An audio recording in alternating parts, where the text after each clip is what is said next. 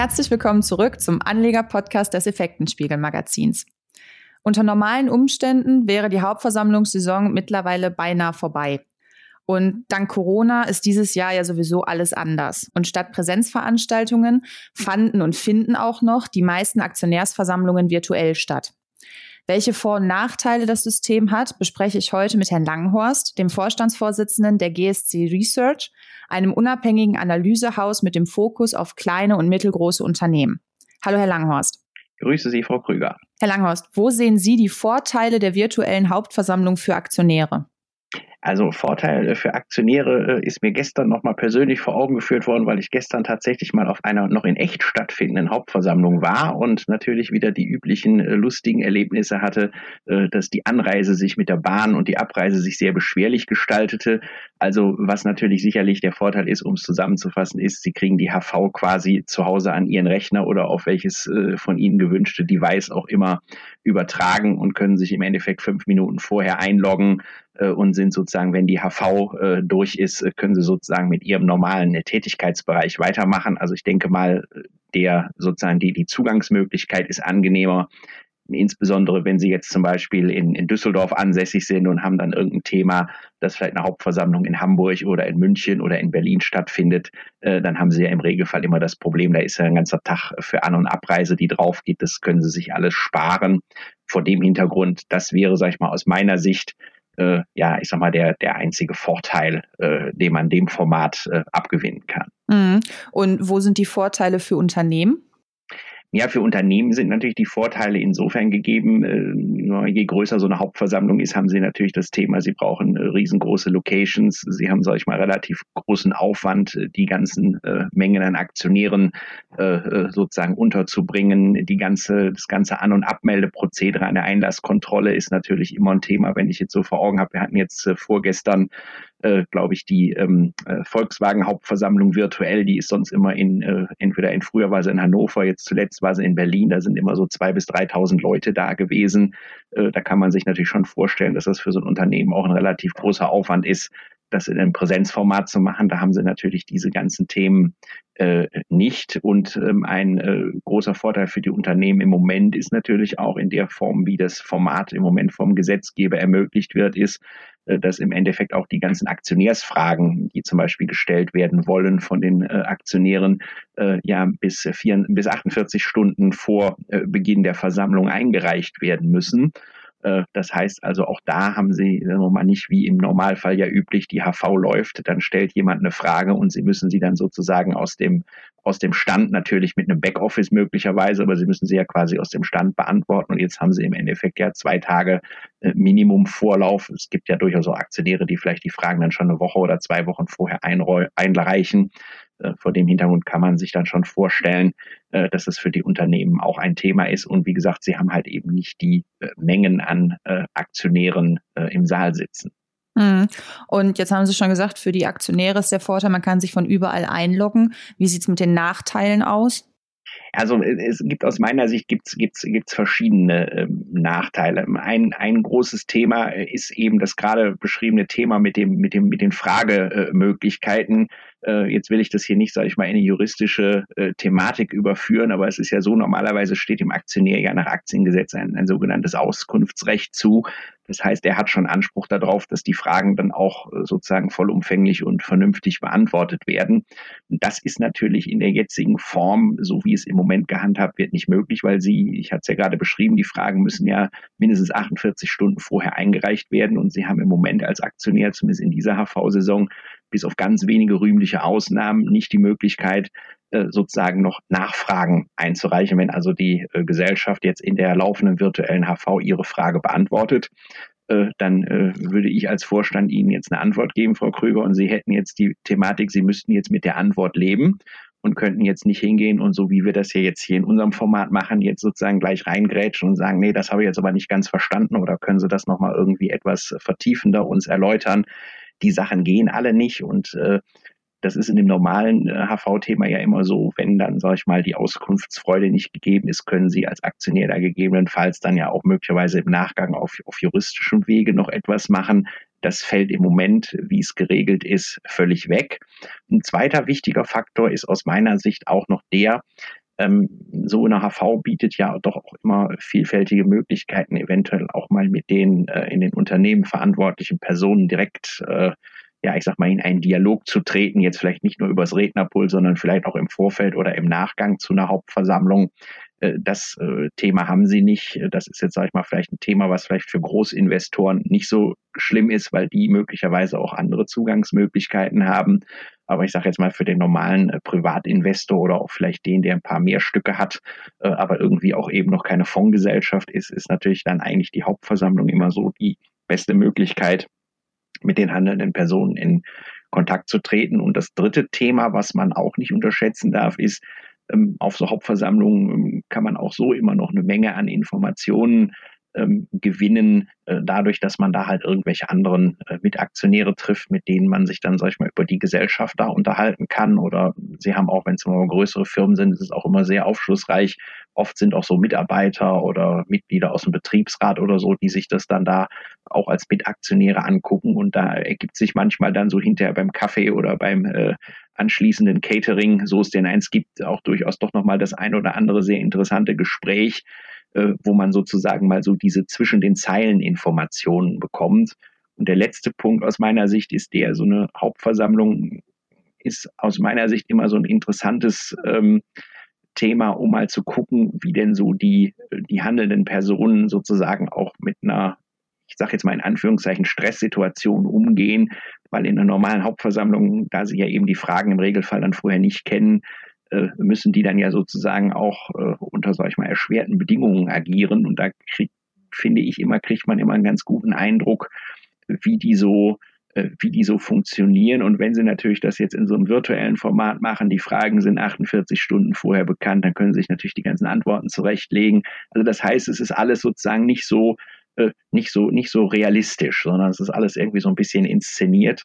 Und äh, ich finde, das ist ja für einen Investor auch immer ganz wichtig zu gucken, wie, wie sind da die handelnden Personen drauf und was hat man sozusagen für ein, dieses berühmte Bauchgefühl, ne? wie kommt das so rüber?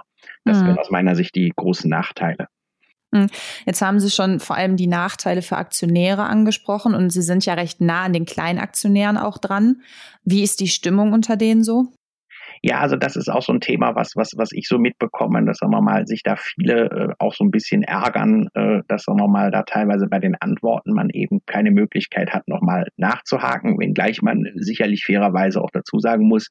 Also ich habe mir jetzt auch dieses Jahr eine ganze Menge virtuelle HVs angeguckt und äh, die überwiegende Zahl der Unternehmen ist auch wirklich sehr bemüht, die Fragen auch, sage ich mal, in einer Weise zu beantworten, wie man das äh, sonst aus den normalen Hauptversammlungen in der Vergangenheit bei den Gesellschaften auch immer gewohnt ist. Da kann man wieder das äh, alte Bild nehmen, der, der es ehrlich meint, der ist auch in so einer Situation ehrlich und die, wo man sowieso immer schon sagte, hm, ist alles so ein bisschen komisch, äh, die freuen sich natürlich dann über so ein Format. Also die Stimmung unter den Aktion kleinen Aktionären ist da natürlich dann die zu sagen, okay, äh, uns äh, fehlt da so ein bisschen die Nachfragemöglichkeit. Natürlich ist bei Kleinaktionären, das soll jetzt nicht äh, äh, despektierlich klingen, ist natürlich auch immer so ein bisschen dieser Event-Charakter äh, gegeben und äh, ist natürlich dann auch so ein Thema, was dann wegfällt, weil es gibt ja durchaus den einen oder anderen kleinen Aktionär, der im Jahr auch gern mal 30, 40 Hauptversammlungen besucht und jetzt möglicherweise sich nicht nur auf die Informationen freut, sondern möglicherweise auch auf das äh, kulinarische Begleitprogramm und das fällt natürlich in diesem Jahr dann auch weg. Mhm. Und wie ist die Stimmung so bei den institutionellen Aktionären oder beziehungsweise den Großaktionären? Ja, also bei den, bei den Großaktionären äh, ist jetzt schwierig. Also bei den institutionellen hört man auch, und ich hatte jetzt auch mal so an verschiedenen äh, anderen virtuellen Veranstaltungen teilgenommen, wo es so um dieses Format ging. Und da war also insbesondere auch so von den Fondsmanagern, die ja bekanntermaßen bei den großen Hauptversammlungen auch gerne mal äh, ans Rednerpult schreiten.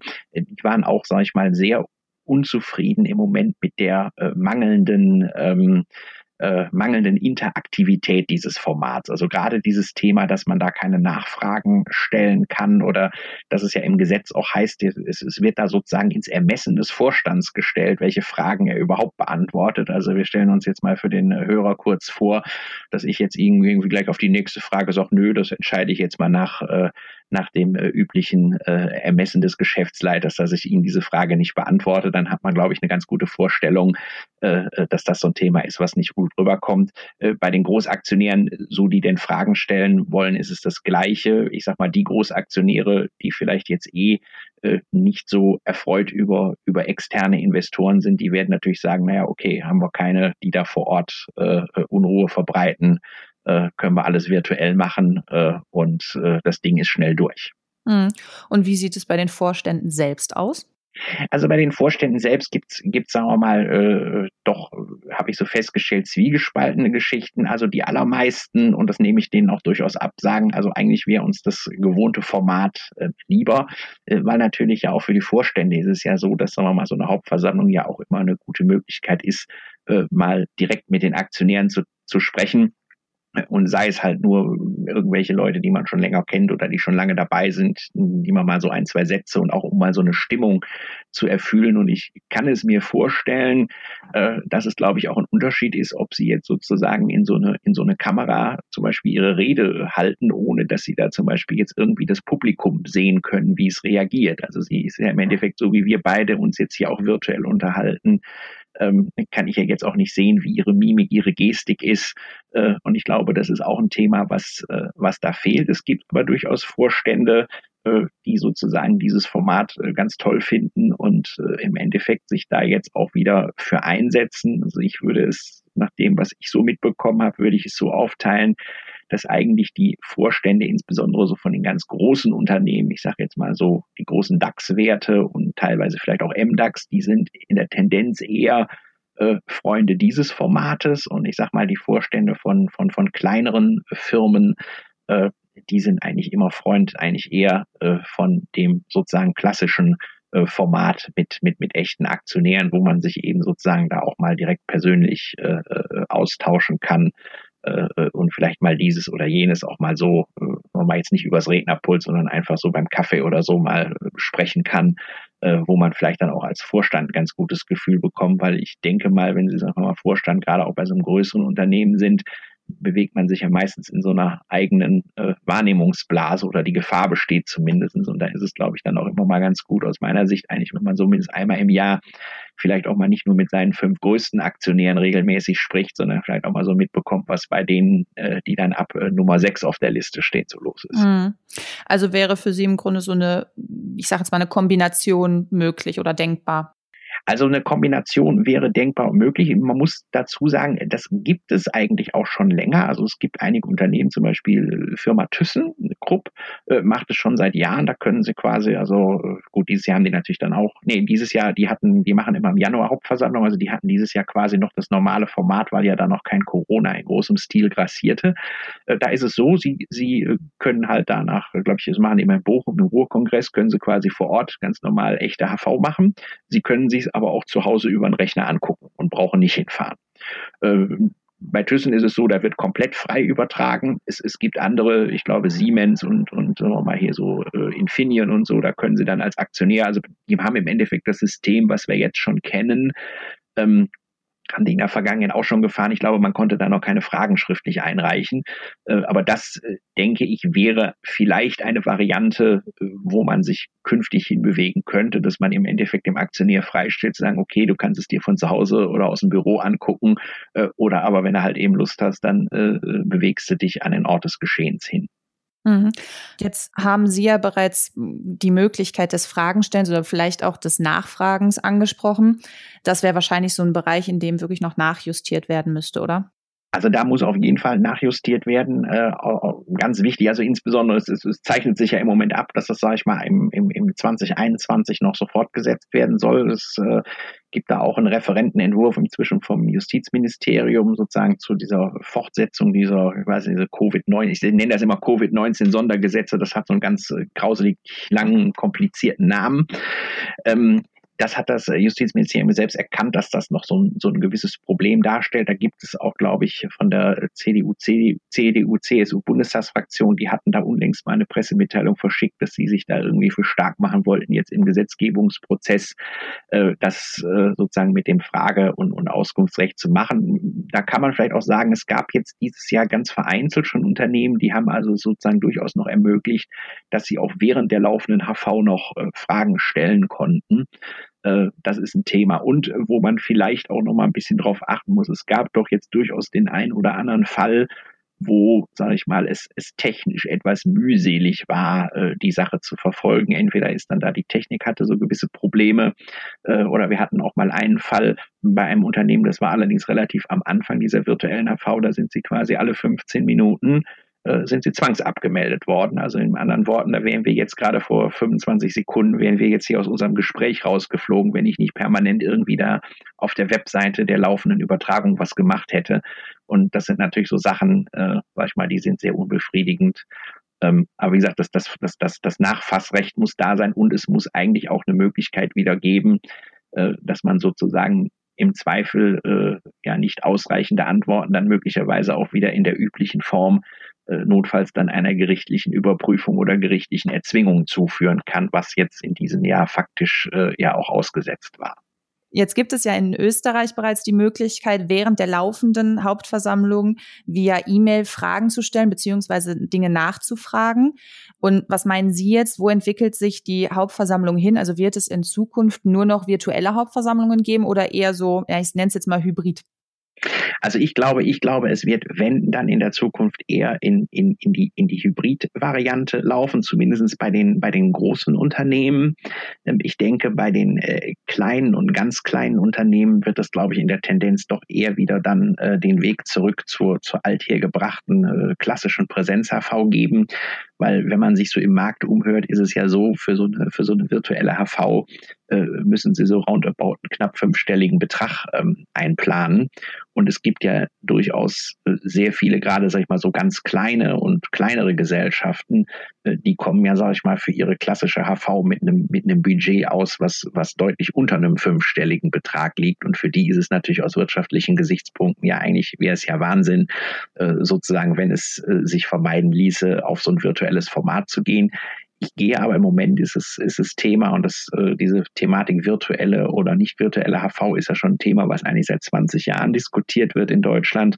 Und bisher war immer das Thema dieser rechtlichen Unsicherheit, weil das die Frage ist immer, was ist sozusagen dann äh, der relevante Bereich. Und deshalb könnte ich mir vorstellen, dass es dann eher auf so eine Variante rausläuft, sozusagen entscheidend aus juristischer Sicht ist das, was sozusagen in der in der äh, tatsächlichen HV vor Ort stattfindet. Und wenn Sie oder ich dann der Meinung sind, auch äh, wir stehen jetzt nicht um 5 Uhr auf und gucken es uns dann lieber ab 10 am Rechner an. Äh, und wenn dann sozusagen irgendwie was ist oder ich dann irgendwie was nicht äh, sozusagen wahrnehmen kann an Aktionärsrechten, dann würde das sozusagen zu meinen Lasten gehen und dann würde man sagen, okay, wenn der Langhorst äh, sich da nicht vor Ort hinbegibt, dann hat er möglicherweise auch weniger Ansprüche äh, bei der virtuellen Geschichte, als wenn er vor Ort wäre. Also das wäre eigentlich so meine Erwartung. Es wird, glaube ich, mehr hybride Formate geben in Zukunft. Äh, es wird aber, denke ich, bei einer ganzen Reihe von Gesellschaften auch sozusagen eher wieder einen Weg zurück zu der klassischen HV geben, sobald das dann möglich ist. Hm. Ja, dann danke ich Ihnen an dieser Stelle für das interessante Gespräch. Gerne. Und auch von euch, liebe Hörer, verabschieden wir uns an dieser Stelle und ich möchte euch nochmal auf unsere aktuelle Aktion hinweisen.